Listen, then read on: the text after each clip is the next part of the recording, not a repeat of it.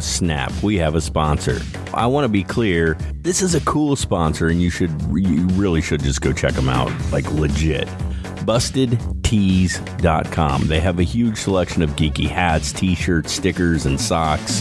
Themes from Star Wars and Star Trek to Harry Potter, Pac Man, Back to the Future, other video game references, just all kinds of geeky, cool culture. You're definitely going to find something there that speaks to your inner geek. Here's the deal at checkout, you're going to see a spot to enter a code. Type in my name, that's Jason, followed by the number 25945. That's Jason25945. Get a pretty sweet discount.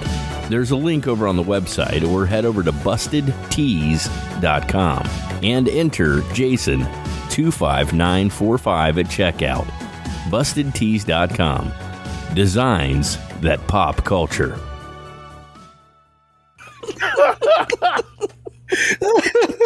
I take that back. This is so fucking stupid, but it's amazing. Gentlemen, let's broaden our minds.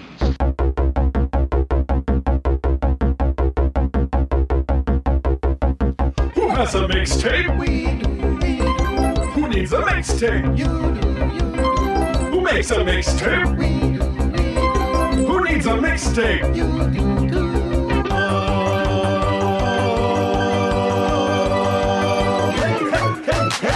So come on and listen to our mixtape. Raise the roof and move your feet. Come along and laugh with our mixtape. So come on and listen to our mixtape. Sing along and clap to the beat. Settle in and listen to our mixtape. And now the music finishes. Enjoy your pork chop sandwiches. What's up, everybody? It's myself here, welcoming you back to another edition of the Mixtape Podcast. I'm Jason Emmett. I'm KC Masterpiece. And I'm Twisted Kid Matt. Whoa, yo. Hooty Hootie. Hey, today we're going to be talking about uh, like 80s anthems. 80s anthems. And I just want to start off before we get into anything saying I'm so sorry, Kevin. Kevin just didn't couldn't quite figure out what the fuck the 80s were this week. You know, he kept sending I me did so songs. many I'm like, drugs back then. And I just, you know, it's like th- like- that whole decade. I was like, Kevin, that's a great song. That's 1972. Uh, then he sent me another one. Yeah, that's uh, 1977. And then he sent me another one. I'm like, 1990. and then he sends me one. I was like, Matt already got it. You're getting closer. he was. he Oh, kept geez. sending me the fucking meme of uh, what's his face ripping the piece of paper off and just throwing it over. his shoulder. I was dying. I'm like, he's just poor, poor Kevin. But we got there. We got there. Uh, hopefully everybody's been enjoying the show. Um, the last couple weeks, you know, we had a couple really good interviews. Um, if you haven't checked the uh, out the Sean You Saw interview, you should go back and listen to that. It was a lot of fun having her on the show. Uh, we are working. I think we're the YouTube channel is about to launch actually anytime now, and uh, we're gonna have some material going up on there. If you haven't went over and uh, subscribed, we really appreciate it, and it would help us out a ton if you did. Um, there is a URL, like a link over on the website, which is themixtapepod.com, and it'll take you right there, and it'll take you know take you fucking thirty seconds to, to subscribe. We really appreciate it. Ring the bell. So please go over and do that. Uh, we also added some new stuff to the website, so you should go over there and check that out. Including, we realized every single week we were trying to tell people all the other podcasts they should go listen to. I think it just happens that when people listen to podcasts, they want to know other good podcasts. The easiest way now is to just go to our website. We now have links to everybody over there. There's a page, uh, Friends of Our Show, and you can click on it. It'll take you right to where you can check out their shows. And we highly recommend that you go over there and check that out because they're cool people. Yeah, Yeah. they are. and just let them know that you found them through us. Yeah. Send them a Made little them note. Famous. Tell them that uh, what that we sent you. Tell them large Pat marks on the sent you. back. That's what I think they should do. so please do that. Go check them out to give them. They give us a lot of love through Twitter and and you know on their shows. So we like to give a lot of support back. Speaking of which, we have a Twitter. It is uh, mix underscore tape underscore pod over there. Um, you should go over and check that out. I put uh, I put stuff up there, ask questions regarding show topics and things like that. We have some uh, some of our listeners' opinions on '80s anthems. So we'll we'll talk about that as well at the end of this. And as always, we will be making a Spotify playlist for both the actual shows list and the tapeworm edition. See, you too can be a part of it if you go over to like our Instagram or our, our Facebook or our Twitter, and of course TikTok and all of those things are the best place is just to go to the website because there are direct links Yeah. to everything. Well, it is so good to be here. Looks like I have a moment to whisper sweet somethings in your ears. Have you guys gone to the website? No? You you totally need to. There is so much goodness over there. Upcoming interviews, links to friends podcasts, and of course, all the juicy swag you should be buying. You're also going to find links to our social media, which is probably the best way to check those out. But I'm going to give it to you now, so you can't say you don't have it. Tweedly deedly doo. Twit Twitter. Mix underscore tape underscore pod. Of course, there's Instagram. The underscore mix underscore tape underscore podcast. Facebook. Facebook. The original headache. But we are the aspirin. Tick tock. No, that is not your biological clock, my friend. We actually have videos on there. And coming soon. YouTube. You should be on all these, but dang it, dang it, at least try a couple. We, we love you all. Stay, stay, stay. Stay awesome. Uh, a couple other really quick things. I don't. I'm gonna go ahead and say it because by the time this episode is out, it's about to happen. I think we're gonna be doing another screening here at Humble Monk in Cincinnati. I would love to give you a lot more details. Uh, really, go check out the website because it'll all be up there. We are, as of the recording of this, we're ironing a few things out. But as of the when this goes when this airs, those things will have been ironed out, and it'll probably be like coming up next week. So, kind of, kind of let you know what's going Hey, on the return of the slide whistle. kind of let you know, Oh, yeah. know what's going on. Uh, it will be it'll be just in time for Halloween. I think we're going to be doing a mini short film festival, horror films. Uh, people can come out. Um, I think as of right now, it's like twenty five bucks gets you a flight of beer and uh, get you in for the film festival. You you're actually we're gonna select a winner at the end based on the audience choice. And then after that, there's a there's a Halloween party and costume contest going on. So pretty good deal. And I think we're also going to awesome. yeah, I think we're also going to do one that's like less than like 15 bucks or something like that. If you don't want the flight of beer, if you're not a drinker but you want to come out. And uh, as of right now, I think it's called Flight of or wait, yeah, Flight of Fright. Yeah, flight of fright. Flight of Fright. And so come on out and check that out if you're in the area. There'll be more details on the website, or you can always just reach out to one of us and we can always get you. So come on out, get drunk off your ass, and watch some really good horror movies. yeah, and dress up because we're they're gonna have a costume contest and stuff afterwards. So Nothing like being drunk in a banana costume watching horror movies Amen. with your friends. It's you're- peanut butter jelly time. I was gonna say if you're drunk in a everybody to show banana up a costume banana. and you don't scream peanut butter jelly time, I'll be upset. So Right. don't bring a Dance baseball around with maracas, don't bring a baseball. trying bat, to hold your beer and not drop it. No baseball bats. Don't bring one. Yeah. No, go no. I can. Peanut butter jelly, peanut butter jelly, peanut butter jelly with a baseball bat. Yep, Yeah, that's, that's was good. that. That would be a great costume. Uh, Matt also got to go to a cool driving experience uh, last night. I think we're going to be doing a Twisted Kid on one of the movies he saw like real soon. So, Oh yes. so And he got to meet a, a few kids. Oh, jeez. yeah.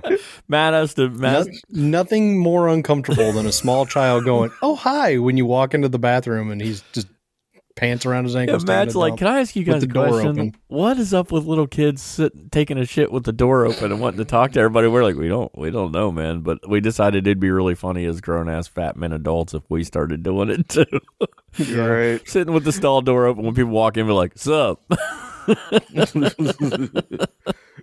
confront you with our own Uh, problems, oh, bowels. Their bowels. Hey, you lactose intolerant too? No, Uh, keep moving then. Like I said, you just Hey, you take a look at this. I don't think that looks right. it doesn't look healthy. Can you come over here and let me know what you think?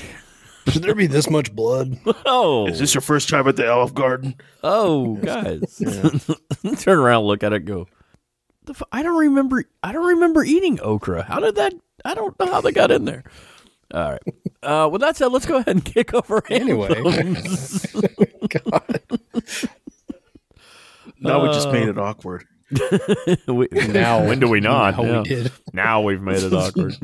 uh, again, thanks everybody, by the way, for for listening to the show and for supporting the show, uh, and for Such a great time to say thanks for right. listening. Right after we just talked about it's the best time. If they're still listening Yeah. and supporting us after still that, listening they deserve a thank you.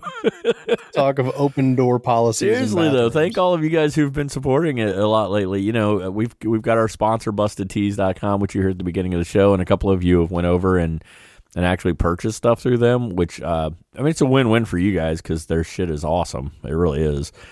It is. and we get you a discount. But it helps. It doesn't. I mean, we're not like quitting our jobs because of it. I wish we No. could, but uh, you know, it's still cool. It helps the show. There are a lot of expenses that go into these shows that people I don't think think about, and we aren't. You know, uh, the little bit, a couple bucks here and there actually goes to help the show and goes back into the show, and also allows us to do things like put on the screenings at, at Humble Monk. So again, I don't think people realize that that the, some of those screenings actually take money out of our pockets. So, Yeah. um, but it's worth it for us sometimes because we have a we have a really good time. But uh, there's more things we want to do down the road, especially once the YouTube channel starts. So we thank you guys for all your support. and you can help us by visiting our sponsor and using our promo code, which is what, Jay? Oh God, I don't have it in front of me. It's Jason Jason two five nine four five at 25945. checkout to receive an awesome discount. And if you if you forget that number, just check it out. It's on the website. It's on the website. your mixtape podcast dot wixsite.com slash Why- slash general dash nine. Why did you do that? It's Why actually you- the mixtapepod.com. Why did you do that? The mixtapepod.com is fine. because my brain doesn't work right sometimes. and I just started reading it from the search bar. Um, yeah. I just started reading it from the search bar. um, yeah, it's just the mixtapepod.com. It's fine. It'll get you Yeah. there. Uh, yeah, that is our promo code. It'll get you, it actually gets you a pretty nice discount on shit. So there's really no loss for you guys. You get cool shit and you get a discount. It's, uh, it works pretty well. Uh, another thing I, I've been trying to point out a lot lately is um, when we do these shows, when we do these mixtape episodes, go and check out the, the the musicians. Give them some support and some love. And yeah, give them some love. listen to their shit because uh, they deserve it, and we're talking about it because we love the music. So make sure that you go and check them out. We make uh, Matt does put together playlists of everything we do here. He puts together our playlists and anything that the the audience shares back. It's all out there on Spotify. I have been trying to figure out a good way to link all of those on the website. Um, it's to make it a little easier to find them. I need to work on that uh, next, and I will be doing that. Uh, we do a lot, so I, I got to take one thing at a time. And Matt's Yeah. been working really hard on the video, and while he's doing most of the YouTube stuff, you know, we've we've even been helping with that, and that's aside from putting together the shows and writing all the show notes and setting up the interviews and scheduling the interviews and, and writing all the uh, questions for the interviews and editing all the shows. So there's a lot that goes into this, you know. And Kevin, Kevin shows up and plays a slide whistle, and I think that, and and he practices. Kevin practices like six hours a day. Yeah. Yeah. He goes to little recitals and tries to just like completely out slide whistle like 10 year olds Yeah, who've been like really training their whole life. And it's kind of a dick move if you think It's a about pretty it. dick move. That he just stands on a stage and he's like, What's up? I've been practicing the slide whistle, but I'm better than you, 10 year old. Get off the stage. Then I push him around, Yeah. steal their And- lunch money. I heard he knocked they all off the stage up a couple on me. weeks ago. Yeah. Have you guys ever He's heard? getting getting the shit kicked out of him by a group of 10 year olds with slide whistles. Have you Hell, have you heard like his uh, slide whistle slide whistle rendition Mm-hmm. of "Come Sail Away"?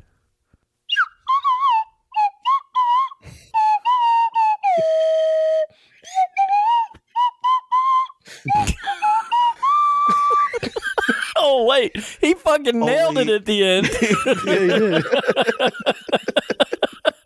like he was doing that sustained note that goes into that. Like he nailed it. I was, that was good. Fucker really has been practicing. Practice. All right, we're gonna kick off the anthem episode. and I think we're gonna start this week with Matt. So, um, we're much like is is all in the case of all of our mixtape episodes.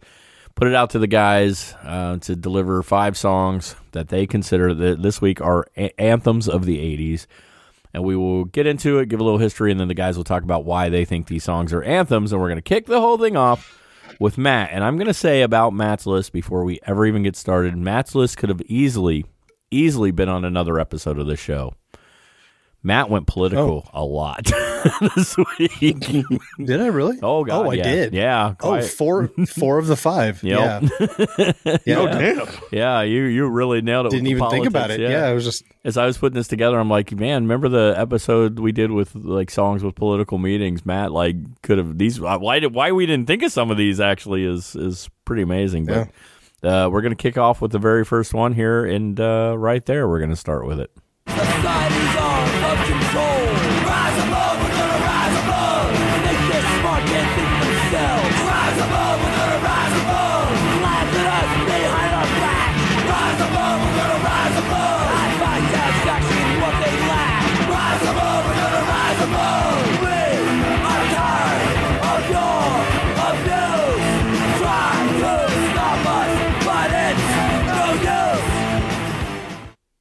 All right, so that is Rise Above, Black Flag, 1981. Uh, this is the first song off Black Flag's debut album, Damaged, and it talks about the relationship between the masses and the punk movement. It also talks about how the punk movement will rise above the restrictions of society. I can see this song. I'll let Matt talk about why he picked it as an anthem, but I can. This song, I know for a fact that this song was extremely influential on the punk movement that came after it. So I could definitely see it as a punk anthem, if nothing else. Matt, why don't you talk about why you picked this song? Uh, well, honestly, it's just because, you know, I mean, the whole the whole theme of the song is like rising above whatever obstacles are in front of you, and um, I think that that's a good indicator for a good anthem to be, you know, put out in the world. Yeah. Um, I actually first heard this song uh, in association with the West Memphis Three, which we'll go into a whole other time later. Um, That'd be a good episode But, to uh, talk about, actually. Yes, that would. Um, I would love to do that actually. Um, but yeah, Black Flag and a bunch of other other bands got together and put out a compilation album of Black Flag covers, uh, and all the proceeds went to the defense fund for the West Memphis Three, and the album was just called Rise Above. Um, and yeah, that was like one of the first times I heard this song, and I was like, "Oh my god, the song is intense!" And it wasn't even the original version. Uh, then I went back and heard the original version, and I couldn't tell you who did the cover at this point because it just it, it didn't really stand up as much as the original one with just like the raw energy behind it. I don't want to say raw power because then we're getting into the Iggy Pop territory, but um, Iggy and the Stooges as well could have probably been on here, except that would have been just anthems about heroin. Next So, episode, like, anthems about heroin. We could, you could, Yeah. we could do a songs about. you probably could do that, yeah. Yeah, probably. Yeah, that would actually be Heroin. kind of song. That would be kind of fun. Top What a great '90s heroin influence. anthems, Or even better yet, songs you didn't know were about drugs that actually were. We could probably get into that pretty like deep. cocaine by Eric Clapton. yeah, who knew? no one knew. It's actually Never about could've told you not doing coke. Last Dance with Mary Jane by Tom Petty. Who knew? I didn't. I didn't for the longest time. I had no idea. So, because I was dumb and naive. I always thought that song was about necrophilia. well, that's what the video This implies. implies it, Yeah. sort of, yeah. yeah. Well, let's kick guess into your number Which two. I've noticed that not only are you a little political, you're also there's a little rage going on here with you and some of these. Um, I need to relax. I think he's he's need ready some to take on the world, man. Because uh, Yeah, well, just check it apparently. out, Kev. Here's his second song.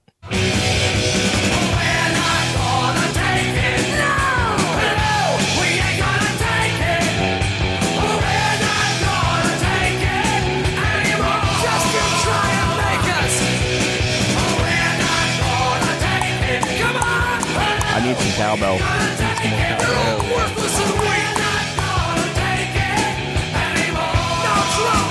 We have uh, we have talked about this song on the show a few times, which I think just is indicative of the fact that it is in fact kind of an '80s anthem. It's yeah. just the fact that it, power, it does, and will. it comes up a lot. And the fact that one of the things I'm going to talk about here in a second brought it back into modern times still. So this is obviously we're not going to take it. Twisted Sister 1984 off the album Stay Hungry. Uh, first released as a single, uh, it reached number 21 on the Billboard Hot 100 singles chart, making it Twisted Sister's only top 40 single. In addition, it's also the band's highest selling single in the U.S. It's uh, actually been certified gold, and we've talked about it, like I said, a few times here on the show. Uh, the song is actually meant for anyone that's tired of dealing with any kind of oppression whatsoever. He purposely kept it vague so it could be a theme for anyone. Um, it was also part of the Filthy 15, which we did an entire episode on. So if Yep. you haven't, you can go back and check that out. I think this song is a weird song to be on the Filthy 15, but whatever. There was a lot of songs to be. Yeah, we know, talked that about did- songs that could have been on that list as opposed to songs that did make that list. It was. Right. So uh, in 2016, Dee Snider actually gave magician Criss, Criss Angel the rights to use this song as an anthem for his help or heal every life possible charity. Um, they did this song, I think, in reference to I think children with cancer. They turned it into a ballad. It's actually really, really good if you haven't checked it, out Yeah, it's it's really good. and like all the proceeds of that sale went to help kids with cancer and things. So it was, it, yeah, the it's it's incredible. Um, like I said, the song has staying power, man. We've talked about it numerous times. So uh, again, I can see why you picked it, but why don't you let the folks at home now know why you picked it, Matt? Yeah, I mean, again, like whenever whenever I think of an anthem, it's you know something that you know just kind of gets you pumped up and ready to go for the day. So like listen to it in your car on the way to work, and just be like, I'm gonna kick this day in the balls. That comment's gonna come back and bite you on the next song, but cool. I just think of a song that gets you pumped Yeah. up, and then I'm gonna play the next song, and you're be like, or depresses you. Yeah, well, depending on depending on if you're playing them in the order that I sent them to you, Uh, probably if you switch the order. I don't know. I just take the notes and write them down. I think you I think you switched it up based on what you just said. It so- doesn't matter. In the Um, end, this song's still on your list. No, you're not wrong. You're not wrong. Uh, it's still just a, you know, I, I'm I'm jumping ahead on that. So we're gonna go back to talking about we're not gonna take it by Twisted Sister. so I'm sorry. Um, I know I derailed you, but it's funny. You're like, You I just- derailed when I like think of anthems, Oh I think God. of songs that really pump you up, and I'm like, I know what songs on your uh-huh, list. I know what's coming. Yeah, but we'll get back to the pumped up thing. I promise. He'll get. He'll Yeah. get. He'll bring Oh, you yeah. back full circle. yeah, It all come back around. yeah. That that that other song might be a drive home song instead of on the way to work. So it's once you've been defeated by the day. There you go. Listen, listen to number four on my list, which is probably number three now. Uh, it, it was number four in the notes, but sometimes I Yeah. I shift stuff around according to when I'm writing the notes, how I find shit. Also, uh, sometimes I move sh- stuff around, going, "Hey, I, I think on his list it'd be really cool to go out on this song because Yeah, no, that makes sense. So- Which, by the way, did you catch that I have my song notes up in front of me now? Instead of just going, I don't know what song we're talking about. well, that's good. Yeah. Whoa, we're learning after. We're learning, everybody. It's only been, what, 72 episodes? So should I go ahead and play your next song to let people know Go why I was laughing so Yeah. hard? Remember, he thinks of anthems as songs that really pump you up and get you going.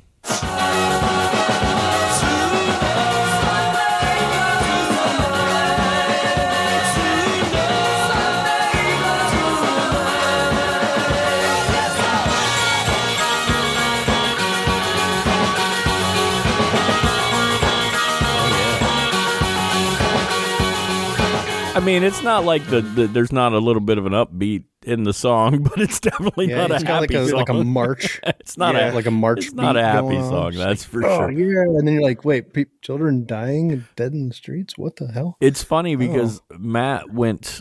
Uh, we all went a little different in what we took as '80s anthems, and Matt almost went with songs that were anthems, at least the way I take it, to specific things in the '80s. Does that make sense? Unintentionally, for the record, I was not going for that like, on purpose. do? It just kind of happened. See, I thought you did. I thought No. this um, was how your take No. on.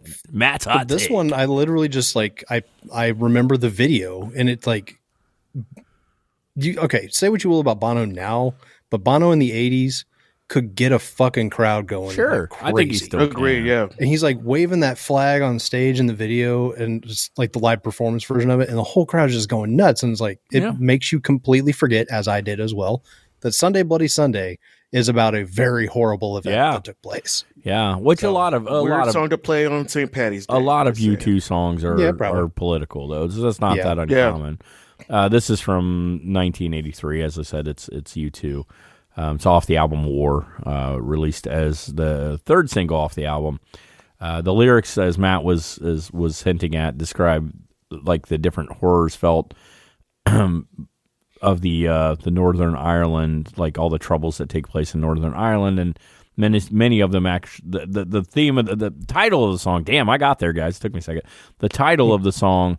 Um, and what the song actually focuses primarily on was the uh, quote unquote Bloody Sunday incident in 1972 that took place in Derry, where British troops shot and killed on on um, like civilians, uh, civil rights protesters. They were just out there uh, protesting their civil rights, and the, and I guess the military came out and just opened fire on them.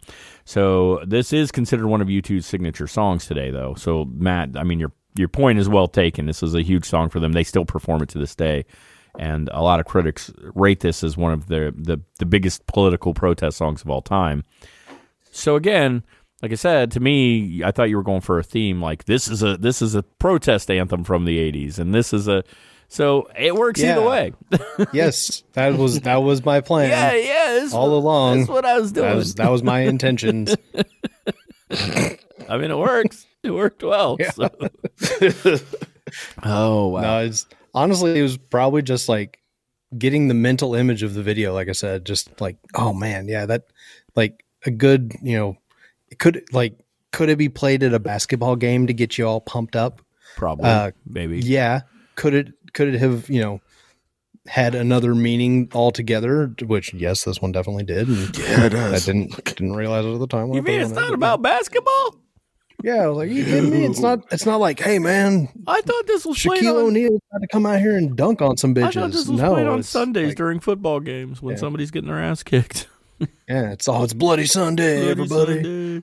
It's like, oh, I guess the Celtics could, you know, maybe get away with it. yeah, maybe. yeah. Can I? Can we? Can we tangent very, very short, like real brief tangent on how how irritated their name makes me because they're not the Celtics, they're the Celtics. It's the Celtics. and in any other Oh, time, people call them the Celtics, but when it's the sports team, they refer to them. And as then the they get corrected. Like, no, it's the Celtics. Isn't that weird? Is that an S? Isn't No, that weird though? C. Why is Hmm. only the sports team referred to as the Celtics when the word is the Celtics and, and Celtics. every other? Lowest common denominator. saying, it's weird to me. Uh, again, Matt goes a little political on the next one. It's a great freaking song, though. Matt, I think that you've done like I think that you talking about the fact that the video is why it got why it stuck in your head as an anthem for you too, though makes a lot of sense. I like your reasoning why you think these things are anthems. Um, because to you it was. You're like, I, I mean, I can't get the Yeah. video out of the head. All I saw was this dude in the '80s getting an entire crowd charged up. Fair, good point. The mm. next one's That's one also of my favorite things to watch too. Is just like live concert footage. oh yeah, where like you see just a sea of people all there for the same reason. They're all there to check out whatever band's playing, and then the band, you know, hits like one specific part of the song, and then the whole crowd just goes insane. yeah. I love that. They It's all one of my lose favorite it. things. Yeah, that's pretty cool. Yeah. Gives you like gives you Limp goosebumps. Bizkit breaks stuff. gives you Woodstock goosebumps '99. when you see it. You know, yeah, it's pretty cool. shit getting lit on fire. Porta potties getting tipped over. Oh yeah. Fires breaking out Fire. because Fred Durst told everybody to break some stuff. You know, Fire, fire. like that kind of thing. I Water's that eight dollars here. Break Water, stuff. water. Only seven fifty at my stand. Um, so your next song is a great freaking song. Again, very political, but fantastic song. I love this song so much, man. This when you say songs that get you charged, this one definitely is amongst them.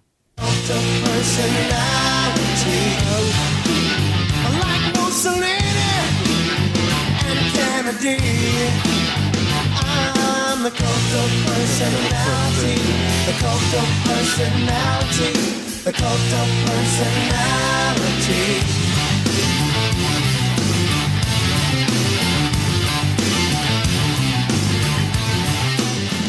You know, I actually thought about playing this song No ba- on my list it's fucking. but I thought love it was like when in that the happens. 90s. no, it actually falls happens. 1988. It falls right at the end. Yeah.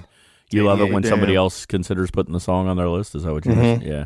Because we're all kind of on the same page. Yeah. But then you know we have to kind of fight it out. Yeah, Like we, I mean, we have American to clear Gladiators. stuff off our list. You know, it's like Yeah. most of us come with more songs, and then we narrow it down, and then we have to support our reasons for narrowing it down. It's one of the reasons we like when the Yeah.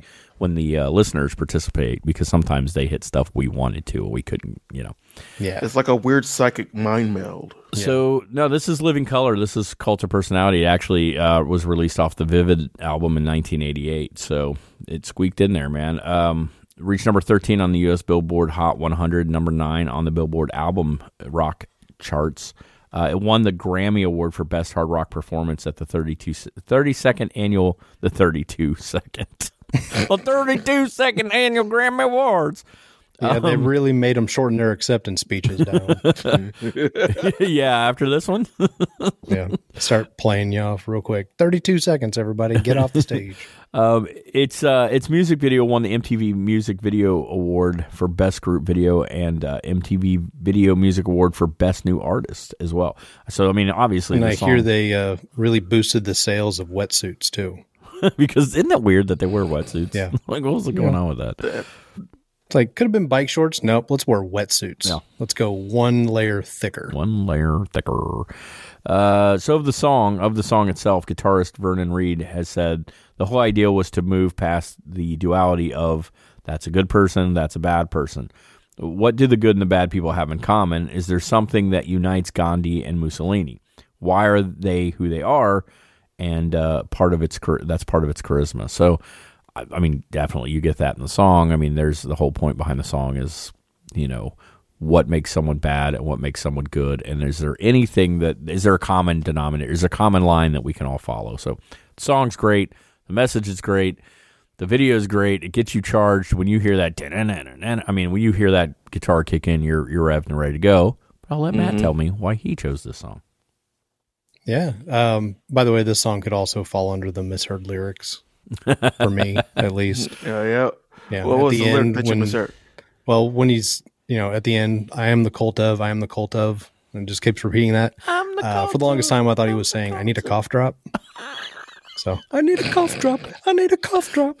Yeah. And like, well, yeah. After singing this after whole song, singing you that probably song do. you, my throat might Yeah, hurt a you probably need a you know get a get a little throat lozenge going I on. need a get, get a cough Ludens going for you. i need a Yeah, cough some halls.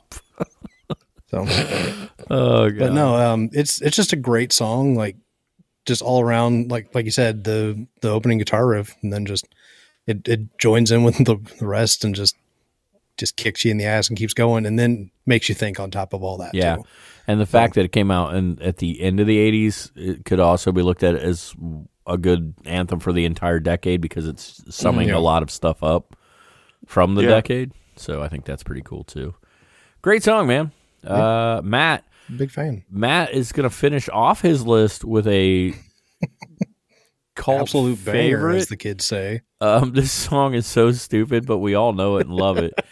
and again, I when we talk about it, I'm going to tell you why I thought you were going for themes here, because I. I thought this okay. was your like, out of all the cheesy inspirational movie. This was kind of my joke. like one, to this be was your like wrap up of all of those. This is your '80s eh, action movie anthem.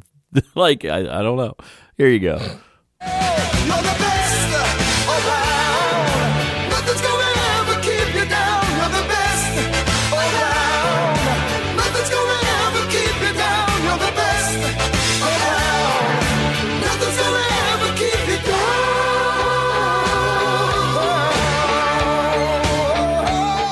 Oh, what's Hell up, Karate Kid nerds? This is Hell the yes. 1984 All Valley Karate Championship theme song. You're the best by Joe Esposito.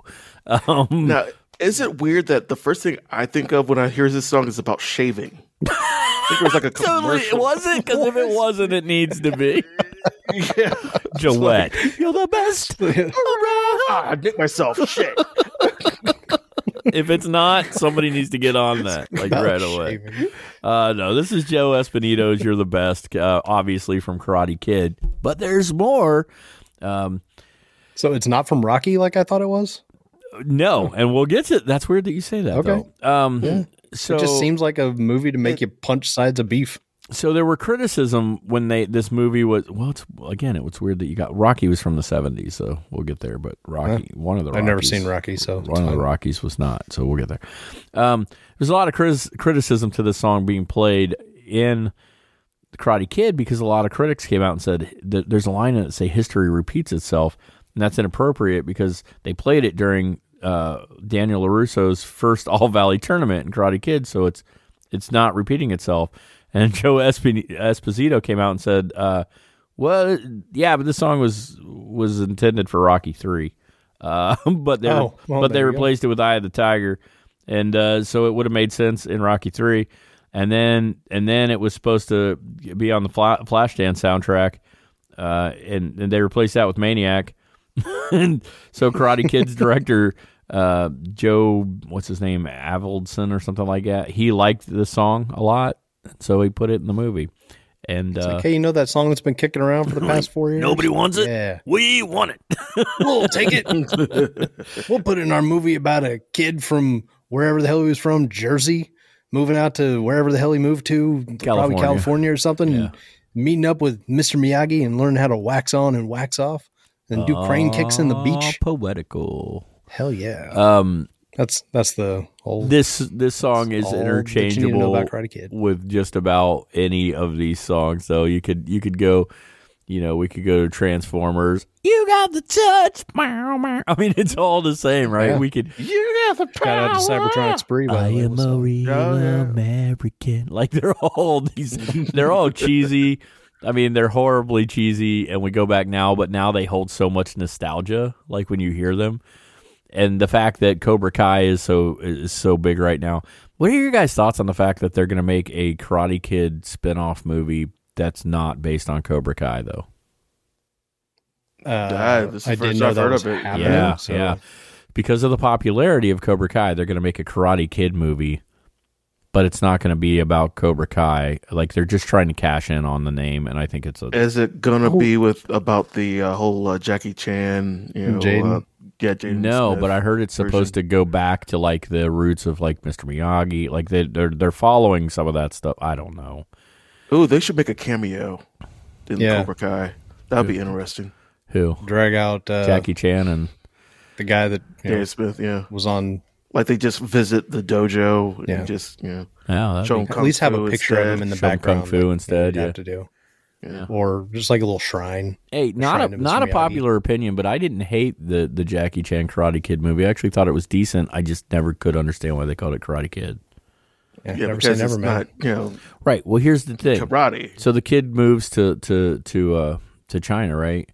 And he's being picked on by other kids there, and they're calling him Karate Kid. It makes no like I don't get it. I'm like, I don't I don't get it. Why? why it doesn't make any sense.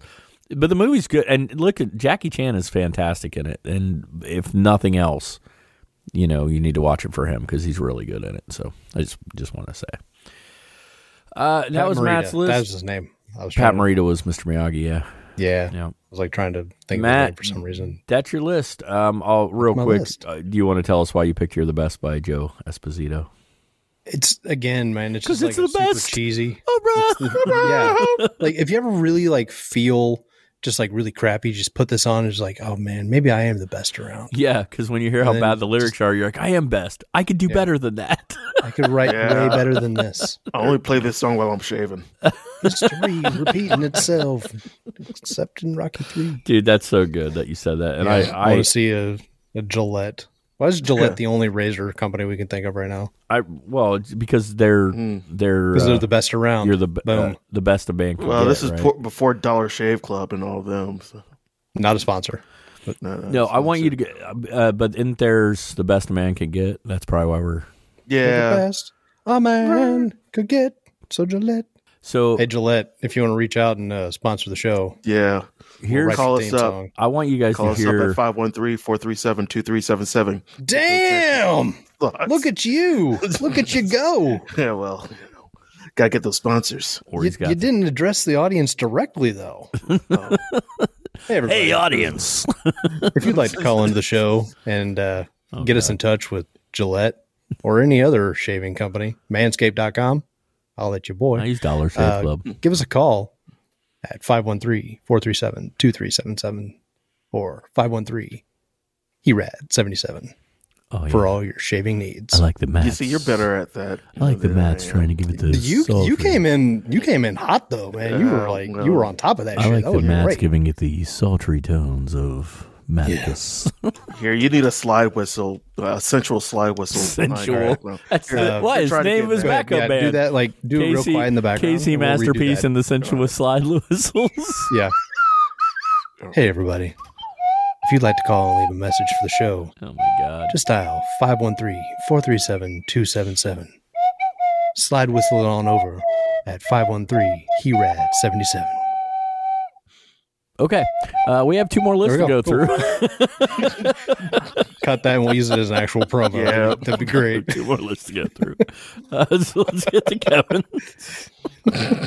We're gonna go. How into about we play an ad real quick? We're gonna go into Kevin's list really quick. Let's quick. play a real ad real quick. I don't have an ad. Um, I'm gonna, but I tell you what, I, I can play Cle- Kevin Clevin's. I can play Clevin's list. Clevin, would you like me to play your list? Yeah, go Clevin. Yeah, sure. Let's start with Clevin. Clevin. Here you go. This is a song that Clevin thinks is an anthem. Oh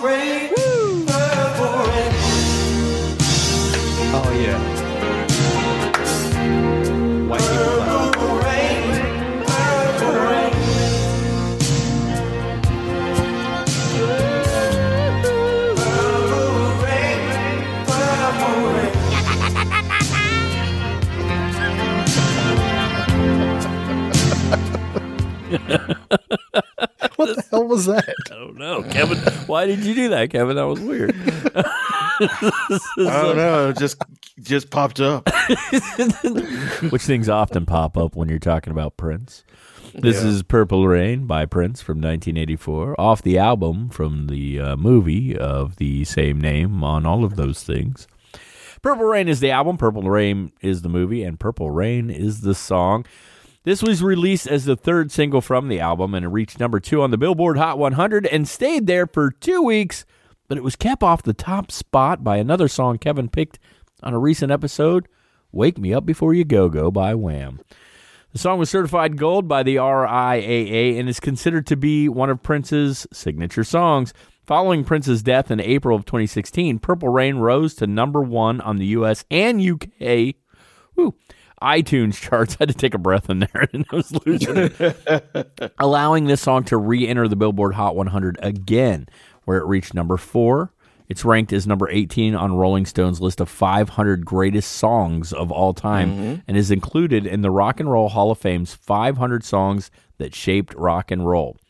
Now, this part's cool, and I want you guys to, if you didn't know this, which, which Kevin very way, well may have already known this, this song was written as a country song, and it was intended to be a collaboration with Stevie Nicks. Now, according to Stevie Nicks, she received a 10 minute instrumental version of the song from Prince, um, and he requested her to write some lyrics. But she said she listened to the song and felt totally overwhelmed. And she said, I got scared. I called him back and I said, I can't do it. I wish I could, but it's just way too much for me. So then at a rehearsal, Prince asked his backing band, band if they could uh, try the song out. And he said, I want to try something before we go home. It's mellow.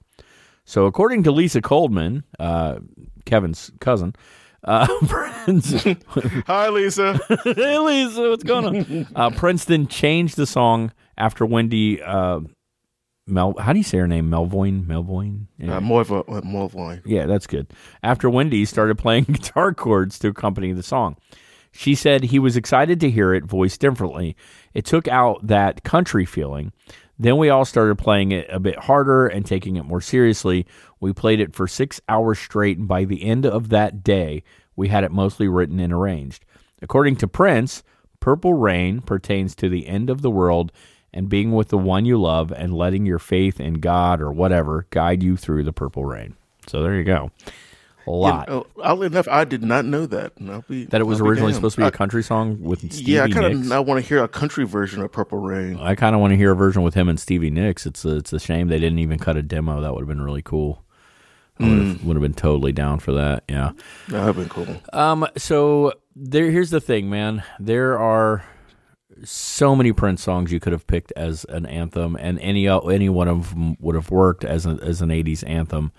Um, You I want to hear could something really fucked up? I could take a guess. this why is you- my least favorite Prince song, but you still love it, right? I still love it. Yeah, Um, it's just weird. It's weird. But I can take a guess why you picked it. But why don't you tell people why you picked it as an '80s anthem? Well, I always heard like the origins of this, you know, of this song "Purple Rain" is that Prince uh, was, uh, you know, was uh, let's see, I want to say the second act of a, uh, I forget which artist he was uh, performing with, but he was kind of um, jealous that he was getting all this. Uh, the artist who was actually, um, um, you know, he was actually supposed to, you know, sing, uh, not backup for, but. Um, uh, let's see, uh, sing beforehand that he was getting all this attention for singing this one song. And from what Prince was told is that the reason why he was getting all this attention is because he that song was specifically meant for arenas and like a big anthem song. So Prince kind of did the same thing with Purple Rain. Oh, so he was writing an anthem for, that could be played in arenas. Yeah. That's kind of cool. And I could So that's see it that's fitting. the way I heard. Yeah. I mean, the song is composed in such a way that, like, even when you're just listening to it on your headphones or whatever, you hear that very bombastic, like, it's in there, like it's all in there. It's it's surrounds you when you hear this song. So I could see that. Um, also, dude, like as far as Prince songs go, not my favorite Prince song either. I love it. Not my favorite. Actually, I know what your favorite is, or one of your favorites, and it's also one of mine. But definitely one of his most popular songs. Mm-hmm. In that all of Prince songs are popular, but everyone knows this one. And if it comes on and you're out somewhere, everybody starts just wailing, right? Everybody's gonna stop and they're gonna they're gonna clench their fist and look up and they're gonna go purple rain, purple. Rain. You know, they're all gonna start belting it out, which mm-hmm.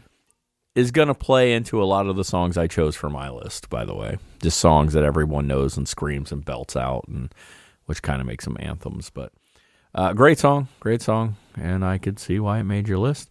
Um, I, I'm curious on some of your others. Uh, this next one I totally get, and uh, it's a wonderful, wonderful song and deserves a lot of love. And uh, I will tell you about the conversation I had in the car with my wife about this song after I play the song.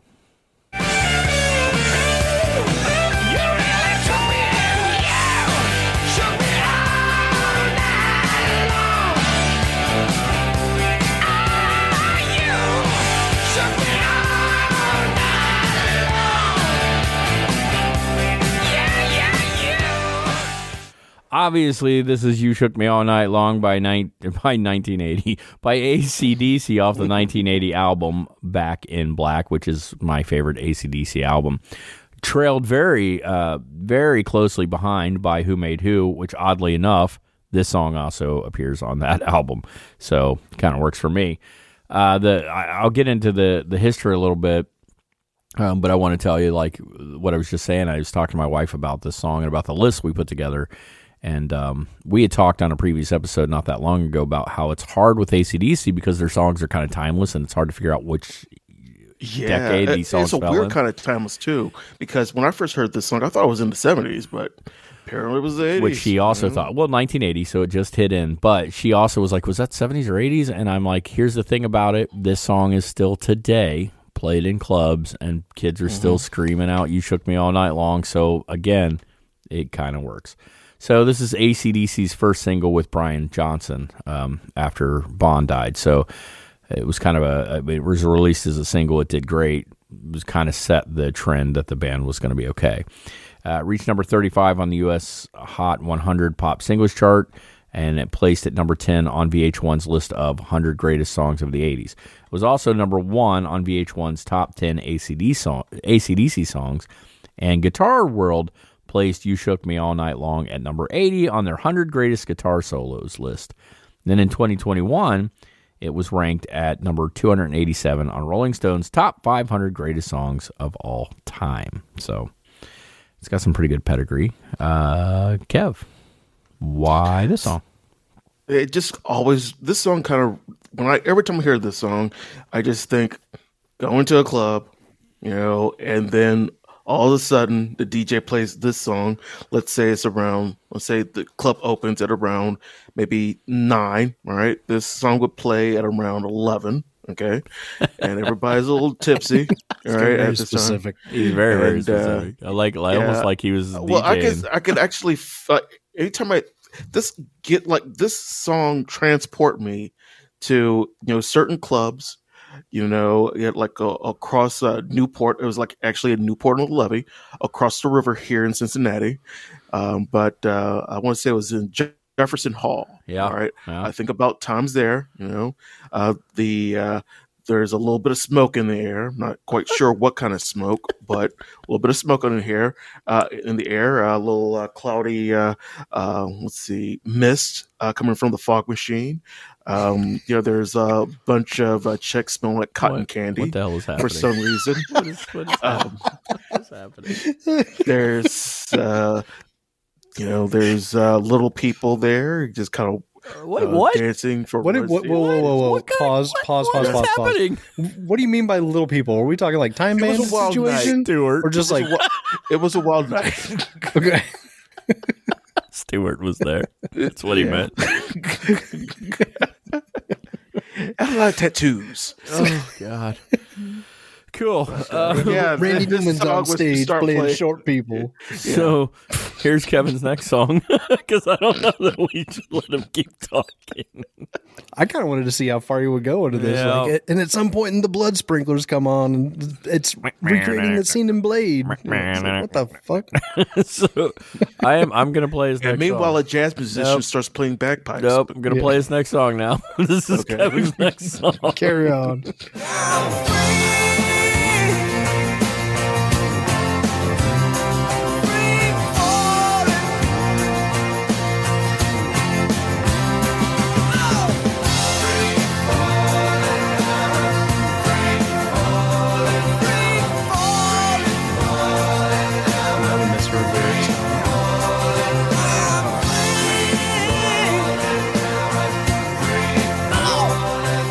Wait a minute. That's what you hear when you hear free falling. Free, Free balling? balling? You've never sang free balling to free falling before? No. Wow, dude! I thought everybody did. He's like, that. no, I have respect for the song.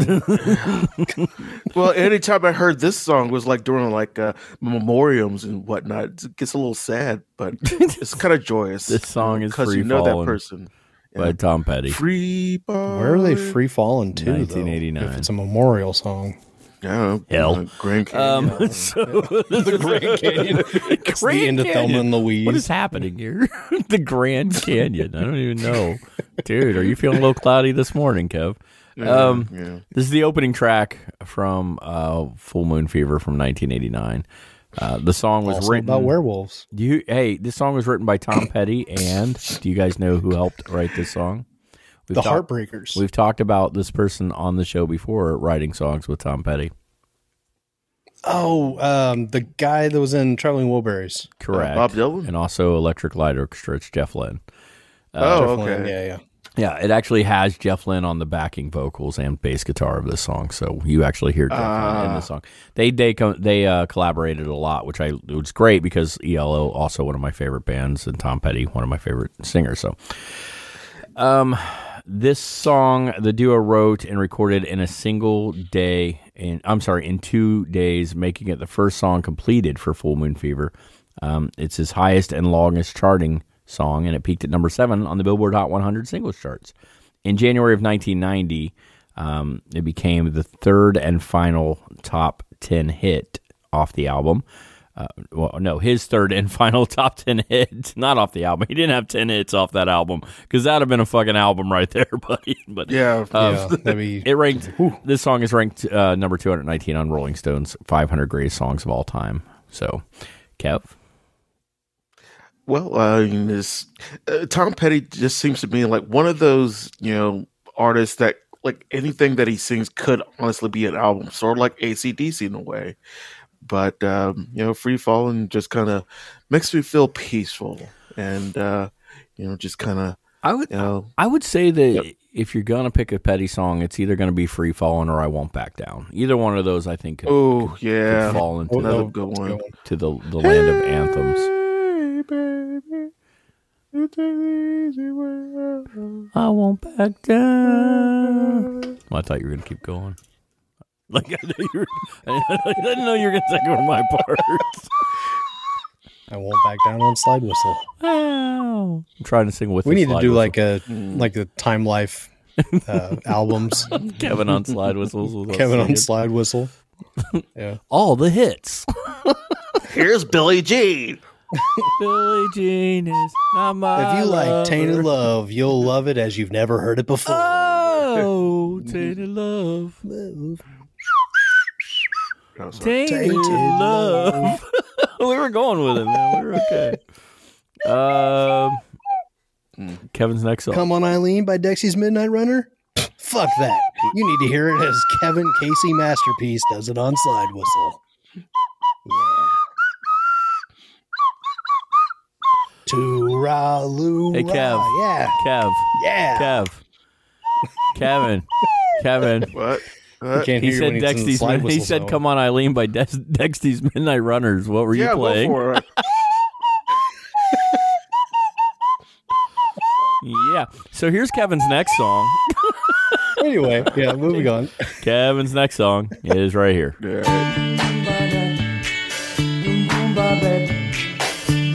Ice, ice. I'll kill you.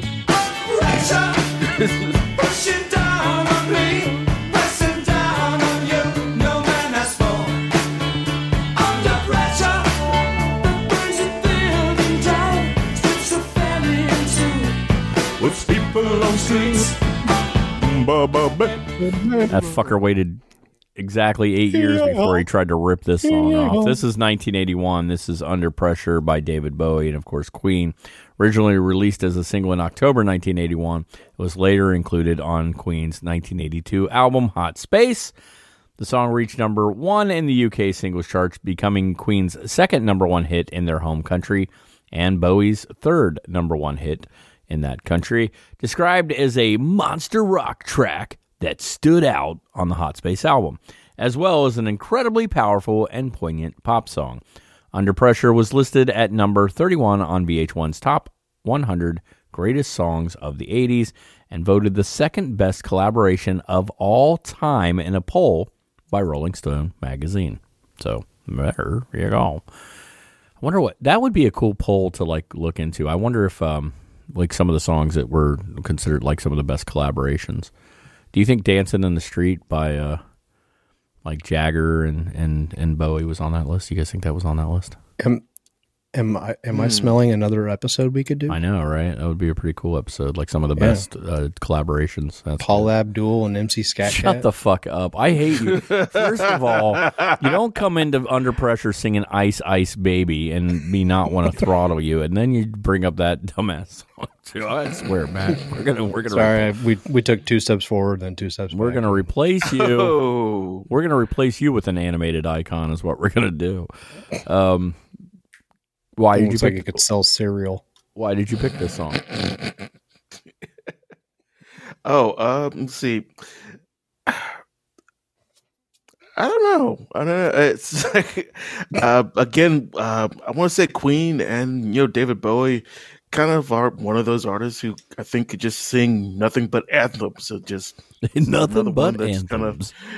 you know, it's kind of like you know hit those right notes. Wait, nothing but Mm. anthems. What's a Yeah, butt nothing but anthem? anthems.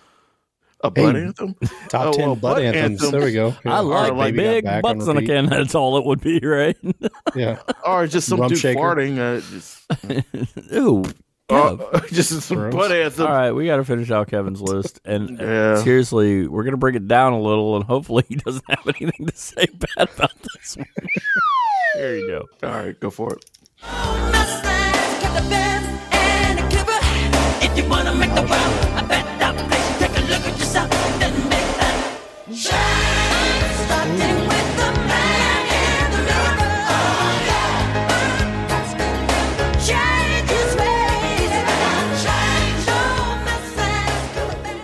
There you go, "Man in the Mirror" Michael Jackson, released in February of 1988. As the, I actually thought this song was a '90s song. I'm not gonna lie. So, Yeah, really. uh, released as the fourth single from um, "Bad," actually topped the chart, topped the Billboard Hot 100 for two weeks, becoming Jackson's 10th number one single on the chart, and was certified three-time platinum by the RIAA. It was nominated for Record of the Year at the 31st Grammy Awards. So there you go. Uh, Kev, I would really like to hear why you chose this as an anthem of the 80s. Well, every time I get up in the morning, you know, I try to, you know, look in the mirror and I play this song just to inspire me to be a better person. No, it's just He uh, said it with know, such just- disdain in his voice, but it was fairly accurate. I was like, all right. it inspires people to be a better person. I don't know. It's just uh, for Man in the Mirror. You know, just anytime I hear like Michael Jackson, uh, this is one of the first songs that kind of pop in my head for some reason. Interesting. That's cool. Um, yeah, but uh, good he's, song. he's Yes. like, I knew I wanted Michael Jackson. It was this or Dirty Diana, and uh, I couldn't quite decide. and I went with this. Uh, I think this song is is an anthem. Uh, it's again, it's played all the time, like at different events. You'll hear this at sporting events. You'll hear this, you know, all over the place. And it's it's another one of the songs that when it comes on, I think people just start belting it out. They do. They just start singing it, even when they don't know the full lyrics. like, like, you know, they try. They try. I, I'm gonna say, like, we're about to go to my list, and there's a song that I fully expected to be on someone's list, and I am endlessly happy that it didn't make anybody's list. And I will talk about it and why I'm glad it didn't make anybody's list. Because we didn't have to bump it. So Yeah. there we go.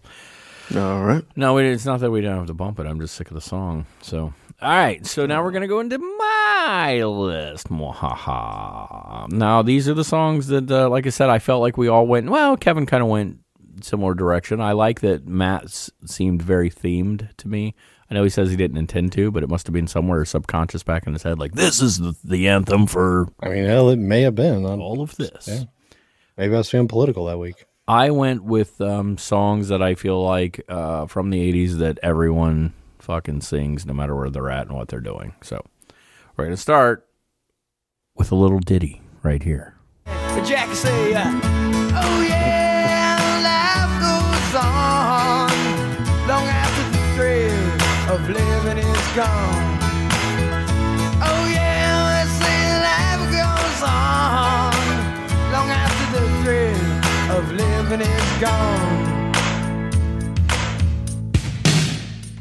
God, we all know this is in like endless melodies at every freaking dance club across the globe at this point. This is Jack and Diane. Uh, John, do we want to call him Cougar or not Cougar? Anyway, John We'll Mellencamp. He was Cougar. This yeah. was John Cougar It was- Mellencamp, right? This is 1982, so this is John Cougar Mellencamp. Then he realized his middle name made him sound like a lady who wanted to sleep with young kids, and he went to just Mellencamp. Uh, this is 1982, Jack, and Diane Not far off. You know? right? Uh, this is off the album American Fool and was chosen by the RIAA as one of the songs of the century. Spent four weeks at number one on the Billboard Hot 100 in 1982 and is his most successful hit single. Interesting little tidbit here, and Kevin and I talked about this the other night. In 2014, uh, he revealed that this song was originally about an interracial company. Co- company? Just the whole company of interracial. interracial company. Yeah. Welcome to Jack and Diane. I'm Jack. I'm black, and this is Diane. She's Jack white. on black. And then, what do you guys do here? What does this company do? Well, we're interracial. Yeah, but what do you do? I mean, we're interracial. what do you it was expect to about do? the song is originally about an interracial couple. You can get that right this time. Company. What I'm just trying to picture picture the interracial company. I mean, Like we make black and white cookies. Um, I think we do a lot of fusions, like uh, uh, Mexican, uh, Korean. Mexican Asian barbecue. Yeah. was this Anything as if, as if in 1982 in the 80s, all companies were either white or black or Asian, and finally John Mellencamp created a company that let all races. God, it's 1982. Uh, interesting tidbit: this song was about an interracial couple originally, um, but the record company he this according to him uh, pushed him pretty hard to change it. I'm really interested. This is what I told Kevin the other night. We were talking about this. I'm really interested in hearing what the original lyrics were and how it fit with the the the, the flow of the song because I would like to hear you know what that story is all about. Um, and I also said it really shows. I believe it was about sucking 1982. on chili dogs down at the Tastee Freez. Yeah, that line's totally different now. Um, it really. yeah. This Like, song's now going now? into the naughty lyrics episode. Actually, that whole that line. I mean, he says, "Let me uh, dribble off them Bobby Brooks. Let me do it." I mean, he's already talking about banging her back behind the tree. Yeah. this song could already be in the inappropriate lyrics. It's already naughty. Jack wants to get busy with Diane. Um, yeah, though I would like to hear how it fit. I would like to hear the flow in that story, and and the, the obviously the lyrics would have been slightly different. I'm kind of curious. It also shows from 1982 how far we've come in the society, and oddly enough, how far we haven't come in the society. That the record company in 1982 pushed him not to make a song about an interracial couple. Um, I think he has also come out and said he regrets that he let them persuade him not to do it. So would have been uh, it's, it's it would be interesting to see how things would have changed if that song would have been you know a bigger hit. I definitely want to hear you know that version as well, along with the, you know that country version of uh, Purple Rain. Yeah, but I want to hear both songs on the soundtrack of The Little Mermaid too. And Oh my see god. how You just want to hear white people's brains explode. yeah, right. It's like, oh my god. don't want to definitely not a huge tangent but you know what's funny is people are making such a big stink like why did they make her black i'm like you aren't freaking out enough yet that they made eric white so it's going to be an interracial couple and i want to hear how y'all lose your minds when you see that her dad is still played by a white dude Like, people are going to be like this is total bullshit this ain't real no How really dare this animated character that never existed in the first place be a different race than I expected to be. well now let me get this straight. Now Herman Munster and Lily Munster Oh, are God. two different you know, monsters, but uh, they make they had a werewolf no no That ain't right. no no kevin society's o- un-American So, right society's okay with that. that didn't bother him at all. But they're monsters. There's no good dirty monsters. I like when people God say, and again, we don't want to get off on too much of a political tangent, but I love when people are like, I just don't understand why they had to change the character. I'm like, I don't either. Why did Disney do that originally? Because in the original one, she dies. She dies, you dumbasses. You didn't have a problem with them changing the character, so shut up. Disney didn't originate Mm-hmm. yeah, and in the story. original version, she was a fucking book, but whatever. she know. was she was a book. That's a different. That's weird, right? How did Yeah, the book swim? It didn't exist. Did the Yeah, mermaid I mean, live? how Sorry, everybody. Mermaids aren't fucking real. Yes, they are. I Matt. apologize. You shut your mouth. Matt. Oh, Mermaids are real, Dad. They're, They're real. called manatees. they're ma- they're real to me. Damn it. I'm a merman, Dad. You know what? If the Little Mermaid was played by Merman. manatees, but there was a, still a That human, would've been great. a human historically historically accurate Little Mermaid. It's just a bunch of dugongs. Ew. Oh God! When Eric falls in love and they get married, this is not a story I want to see.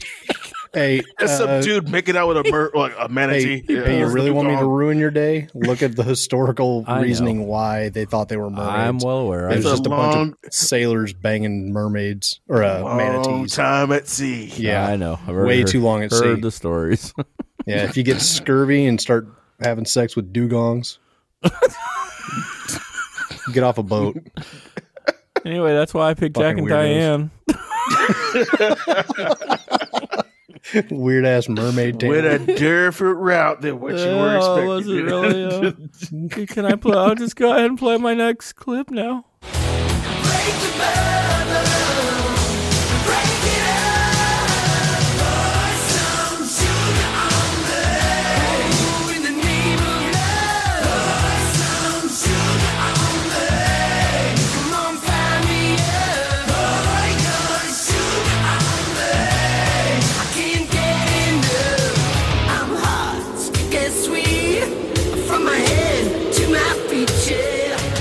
Before I go into the history of this song, I want to point out that if you listen closely, it's pour some sugar on. Me. It's totally. Reminds me of like I don't know. I've yelled at quite a few times at the Put some sugar on me. Put some sugar on me. Uh, 1987 Def Leppard album Hysteria, great album, um, probably considered one of their best albums. Um, it reached number two on the U.S. Billboard Hot 100. Pour Some Sugar on Me is considered the band's signature song once again, and was ranked number two on VH1's 100 Greatest Songs of the 80s. In 1987, as far as I can remember, everyone wanted this album. Everyone was singing this song. You could not turn around without hearing this song being belted out somewhere, coming out of somebody's car stereo at the club, and they still play it at the clubs today. This song is everywhere. Um, there have been remakes. There have been they've redone versions of it. Uh, it's just a it was just a monster hit then, and it's still. I mean, I think there's this thing where we talk about this from time to time, where it's like kids today. They you you bring up the '80s and they don't know what you're talking about, but there are certain things if you bring it up, they they'll know it. A lot of these songs we've talked about tonight are, are fall into that category. They may not know Oh, the yeah. '80s, but they know these songs. So this definitely falls on that list for me, um, and that's why I picked it. It's just uh, I remember wanting this album so freaking bad. It was one of the first cassette tapes I got, and I got it for Christmas that year. Um, this and uh, another another band that falls on this list actually, um, which I guess I could play next. So, so but uh, yeah, that's why I picked it. To me, this again, these are all songs that I just remember people like screaming out and and like they're still around today, and sort of sum up the whole feel of the 80s I remember, like this song.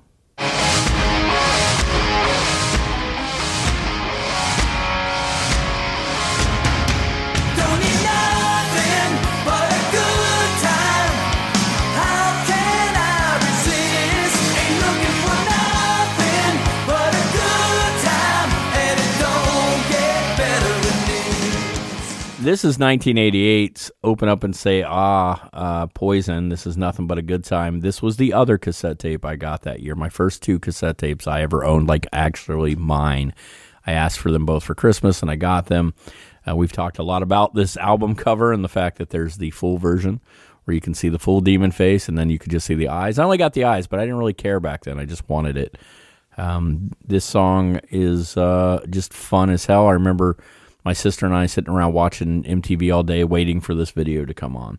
This was the first single from Open Up and Say Ah. It reached number six on the Billboard Hot 100 and 19 on the mainstream rock charts, widely regarded as one of their best songs.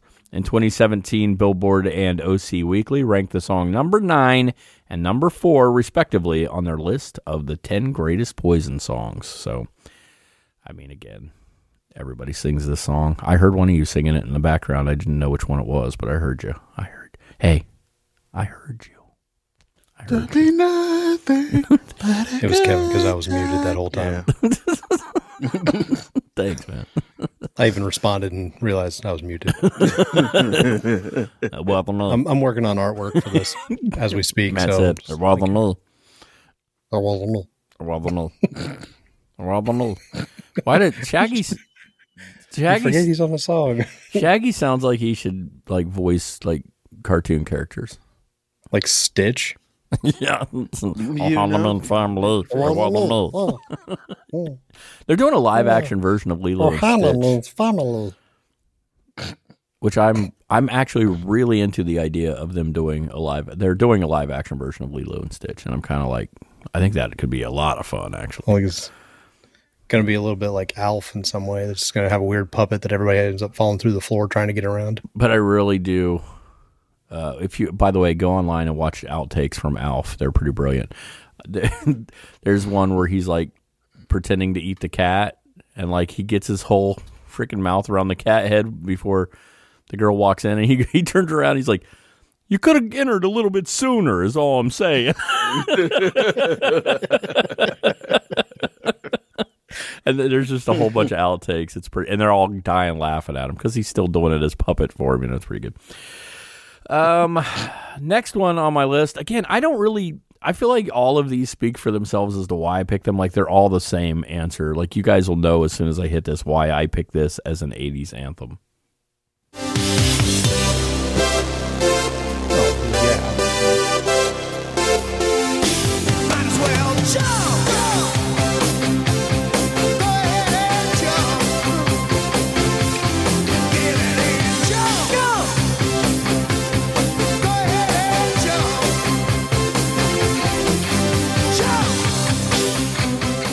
Obviously, this is Jump from Van Halen off 1984 album 1984. Uh, this was Van Halen's most successful single, reaching number one on the U.S. Billboard Hot 100. One of the things, that, reasons I think it's so cool that this is their most successful single is this was actually a lot different than a lot of the music they did. Um, this song differs from a lot of Van Halen songs in that it was actually driven by a keyboard, not you know, which is a little unusual for them. The song does contain a guitar solo, and it's a very popular, famous guitar solo, as most of their guitar solos are. David Lee Roth dedicated the song to martial arts legend Benny the Jet Urquidez. I can never say his name, Urqu- Urquidez. Anyway, he's he's a famous martial artist. He's actually been in a lot of movies, and you've probably seen him if you don't know who he is by name alone. Um, Oh, so- no, I'm going to have to look that up. yeah, he was in. Um, yeah, he's he's a like a famous kickboxer, and I'm pretty sure that uh, John Cusack trained with him as well. So Really? uh, yeah, what uh, Grosse Pointe Blank? He he he's in Grosse Pointe Blank. He's like the assassin, one of the assassins that tries to kill. Um, that movie's great, by the way. If you've never seen Grosse Pointe Blank. Um, anyway, uh, Ted Templeman recalls that Jump was recorded at Eddie Van Halen's newly constructed home studio, and engineer Donn Landee and Ed, whoever Ed is, I'm assuming Eddie. But they- it's weird to hear yeah. somebody refer to Eddie Van Halen as Ed because, like, we wouldn't. Like, we would have been like, hey, Mr. Van Halen. Um, but never Ed. Anyway, they put the track down alone in the middle of the night. Uh, we recut it once in in one take for sonic reasons. That's what he said. And then Dave wrote the lyrics that afternoon in the backseat of his Mercury convertible.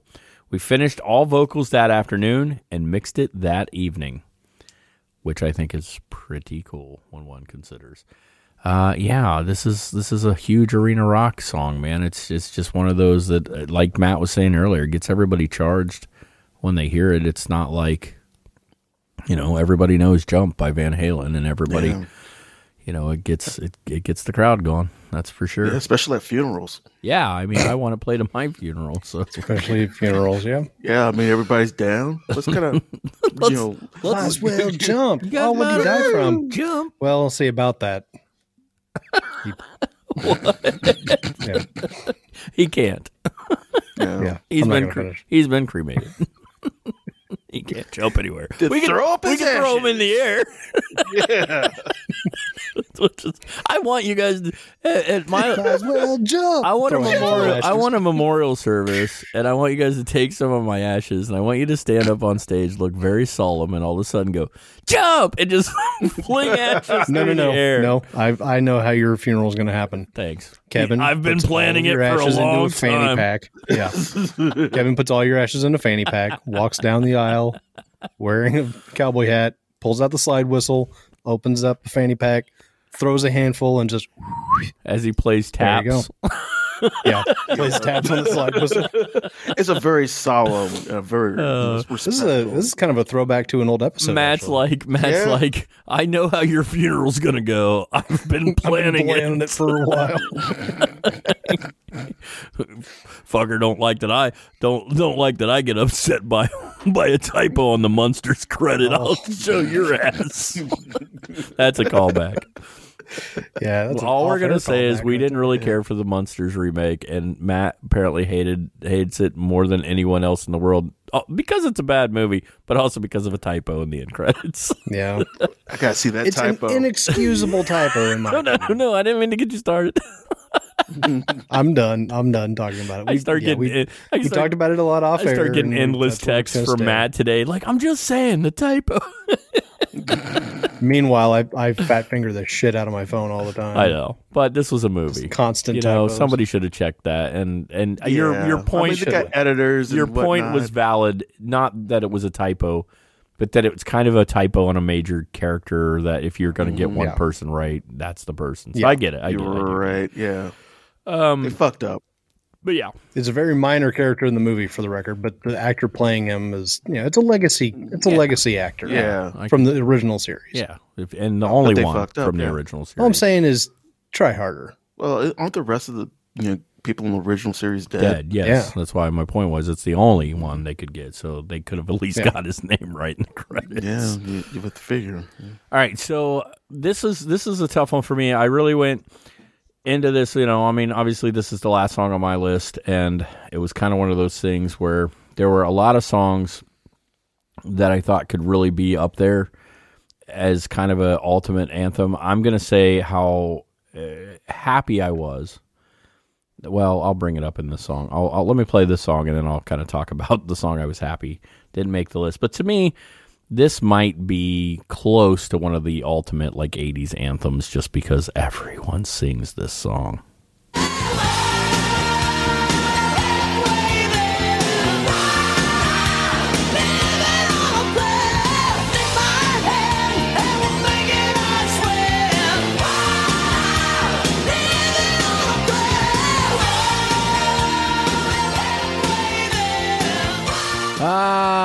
Living on a Prayer 1986. This is the second uh, chart topper from their third album, which was Slippery When Wet. This gave the band their first number one hit on the Billboard Mainstream Rock chart and their second consecutive number one Billboard Hot 100 hit. It's also, again, the band's signature song, their most famous song. I will also argue it is one of the most sung 80 songs with of all time, with maybe one exception. The song that I did almost add, um, but that I didn't want to add, and that I'm surprised neither of you added because this song drives me nuts, and that is "Don't Stop Believing" by Journey. Was kind of shocked it didn't make anybody's list. This I would argue there's argument to be made that "Living on a Prayer" and "Don't Stop Believing" might be two of the most sung 80 songs of all time. Oddly enough, that's why "Don't Stop Believing" gets on my nerves because it's you just always freaking hear it, and every woo girl in the club goes nuts when it comes on. so, I believe it's uh, the number one song on the songs that make white people go crazy playlist that I found on Spotify. is that a real thing? Songs that make That is a very Oh, it real is thing. true. Yes. Yeah, that's a real thing. No, it's very true. Can Very we? true. We Uh, should tone that down to I songs will, that I'll make. send you the link. After we should this, tone so, it down yeah. a little bit. Although I could see white people. Definitely, we could we could tone it into songs that make white make white girls go crazy. I mean, you know, No, They it- tend to smell like cotton candy. Just love it. Unlike the rest of you that smell like baloney. He said that once. He- You are correct, sir. just a little racism for your old buddy Casey. I Bass love Reeves. it. It White wasn't, people smell like baloney. it wasn't racism. It was a valid question that you asked. You weren't being racist. Oh, that's right. It was just a question. it was a question. That's a whole. That's Instead, a, it became a fact. it's an old topic. Funny. I wish I could find those somewhere. We'd, we'd Oh, insert them one time as like bonus content. Geeking news. Geeking news, yeah. It might be on YouTube still. Uh, might. Well, we didn't put them on YouTube. It wasn't YouTube. We used a didn't? service that is, I don't think, around anymore. Blip. I think it was called Blip. hmm This song was certified triple platinum for over 3 million digital downloads, and the official music video has over 936 million views on YouTube as of July of this year. So, again, I think that making a valid point that this is one of the most you know sung songs of the '80s, probably. I, I, there's some reasoning behind me saying that. there are vid- there's a video on TikTok right now that is wonderful. It's a park, just a bunch of people in a park, and there's this little old man sitting on a bench, and just out of nowhere, in the middle of the park, he goes, he's like, "Whoa, we're halfway there." And the next thing you know, somebody uh, goes, "Whoa, living on a prayer!" And before a few, you know, before it's it's over, everybody in the park, he doesn't know any of these people. They're all singing "Living on a Prayer" with this guy, and I just think it's a, like a wonderful video. You know, like this dude's just sitting there, like, I'm gonna get these people. I'm gonna make them happy today, and he did it. a little old dude, man. I mean, he's got to be like late seventies, not who you would ever think would start wailing, living on a prayer in the park. And it's fantastic. It is so good, man. And I and it's a real like it's a real video. Like they're just filming him, or he's filming him. I don't know, but I love it. And but it just goes to show the power of this song and and uh, like how it And the power of love. and the power of love, which didn't make our lists. So so there Uh, you go. By the go. way, I just sent you that list. It's called "Songs That Get White People Turned." Turned. Hurts. and uh, and oddly, oddly enough, oddly enough, there's a list online. Uh, words that white people shouldn't use, and "turnt" is on that. So Which is on it, I bet, that yeah. was amazing. "Turnt." I didn't make the list. I just shared the link with you. That's all I'm saying. Turnt. Turnt. Oh, so that's our list. So let's tell you guys some of our uh, listeners' uh, picks for for the lists because we have a few. I'm going to first go to um, Facebook. You guys can go over there, join our uh, Tapeworms fans of the Mixtape Podcast, and you can see things like this when we ask questions. What would you put on these lists? And you can kind of uh, give your feedback, and we'll put them on the show. First one we mentioned was from Tapeworm Terry. Uh, he said, "We don't need another hero" by Tina Turner. That's a pretty good one. This is a really good one that comes from from Matt's wife, the the, the his the definite better half over there. Connie says, "Girls just want to have fun." That's actually a really good one to put on the list. And then we have Mike Brinkman over there who said "Safety Dance" by Men Without Hats, which also would have been a pretty good choice, I think. Um, and then we are also on Twitter, and we have quite a few replies on our tweet Twitter feed this week. A lot of them came from uh, one of the guys we follow over there, GI Joe aficionado. He says uh, "Winds of Change" by Scorpion would have been really good. He also said "We Didn't Start the Fire" by Billy Joel would have been really good. He agrees with Matt on "We're Not Going to Take It," Twisted Sister. Yeah. We also get Danger Peak, who said St. Elmo's Fire and anything by Stan Bush. Steve, for me, that's what it says, said she drives me crazy. Africa, Safety Dance again, and I want to break free. Also, Piano Man. Then we get Rob. I think all those are on the list of songs that get white people turned. Rob says Oh, turn to werewolves. Yeah, turn because to Africa, werewolves. because of Africa. Bring Oh back. my god! I want to see that movie now, starring Snoop Dogg. Turn to This werewolf. is so good. Dude, that writes itself. Why are we not writing this movie? Uh, Rob Jenkinson says uh, New Order, True Faith, 1987.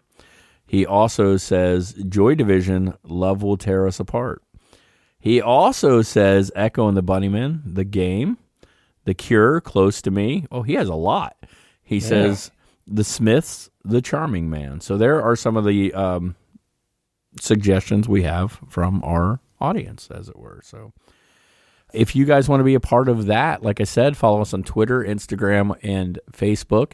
And we put these questions out there and we like to take your suggestions. And Matt also puts those together in a uh, listener playlist, which this week I assume will have the word turnt in the title somewhere. I don't know how to spell turnt. You know, I just anytime I hear a white person use that word, I just picture them just hopped up on some sizzurp, you know, which is like a combination of like uh, cold medicine and various types of alcohols, and they're getting you know turned on the dance floor.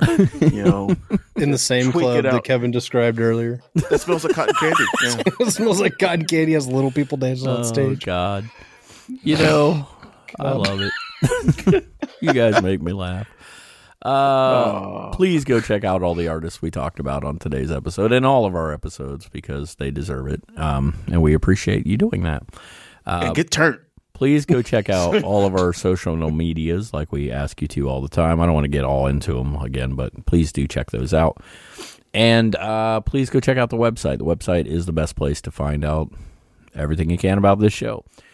We are working on we're working on quite a bit of new stuff. Uh, we keep talking about the YouTube channel, and we have told you a little bit about what to expect over there.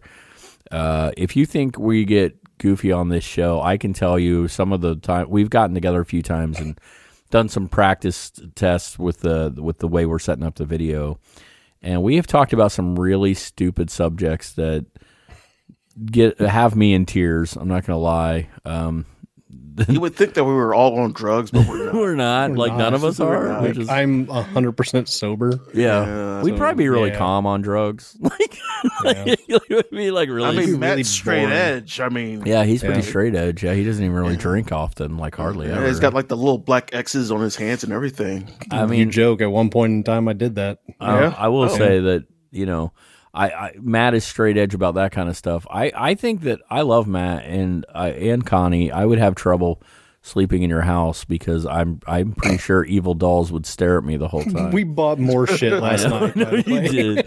Connie posts posts her own TikTok videos, and I'm like, man, they got like some evil ass dolls in their house. yeah, we have this little doll that's dressed like a fucking nun. I Oh, don't know dude. why. It's it's the creepiest thing we own in our house. I was at a festival yesterday. It was actually a small Harry Potter themed festival, very small. But I saw a, a wreath that made me instantly think of you guys. The wreath was like orange and black, had like uh, little skulls and machetes, and right in the center was a giant hockey mask, like in the center of the wreath. I'm like, yeah, Matt would hang this in his house. yeah, yeah, we would. he would. So, you know, but uh, he is pretty straight edge Oh, as yeah. far as the, the drink. He doesn't even drink much. Not that I don't drink a lot, but uh, No, I don't drink at all anymore. yeah. Like, well, aside from the uh, the Krampus that knocked me on my ass. Not me. You're on my welcome. ass. Yeah. Um, but no, I can tell you if you guys want to see us get ready, he got him turned. Oh my god. If you guys want to, when we get That's to my new YouTube, favorite word now. Sorry. I'm gonna try to trick white people to say that word too. Record it.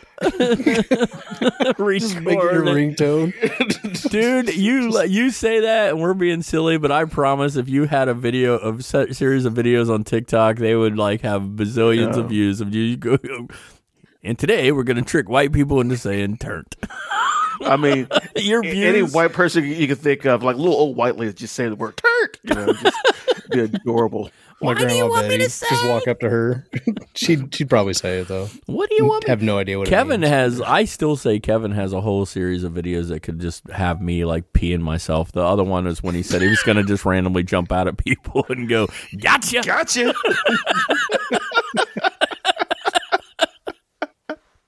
just like film it from uh. afar. He doesn't say anything. He yells "Gotcha," and then he just kind of chuckles and turns around and walks away.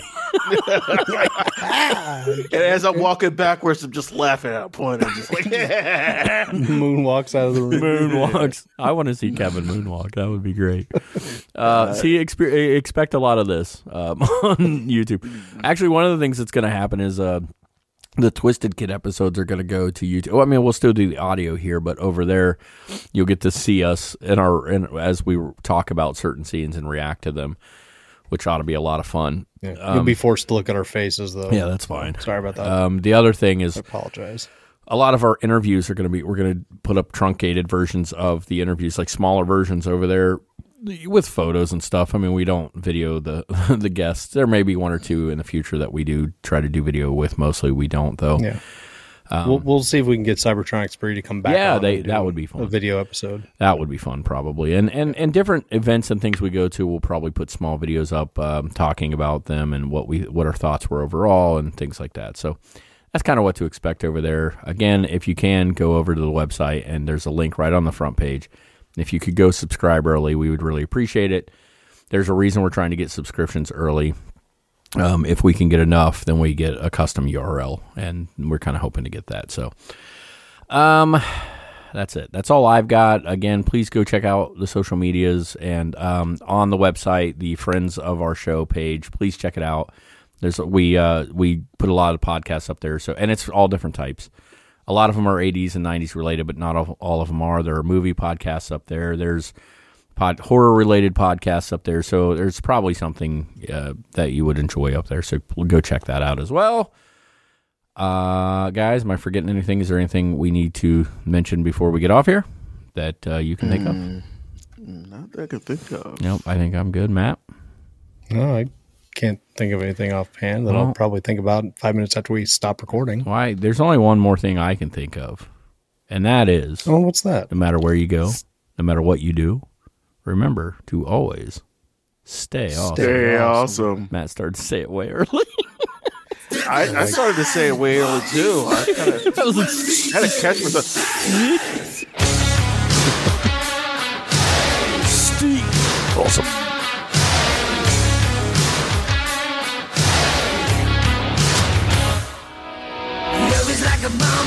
Come and get it on. Living like a lover with a red iPhone. Looking like a tramp, like a video the three of us are getting real I right be your man, man?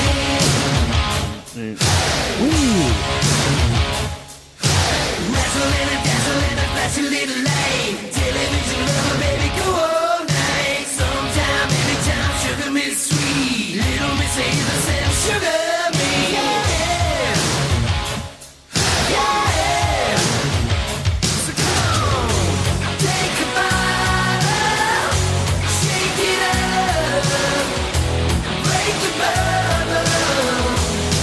it up.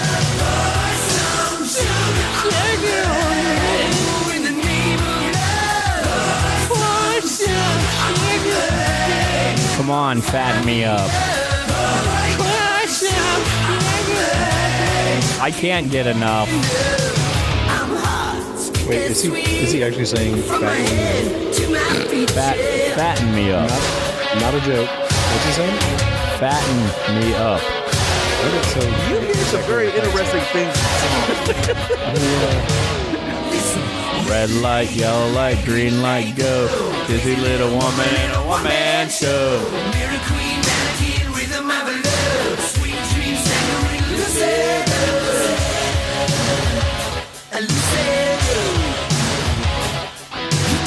Easy little, easy little, easy little love. Easy operator coming knocking on my door. Hear me say, me saying sugar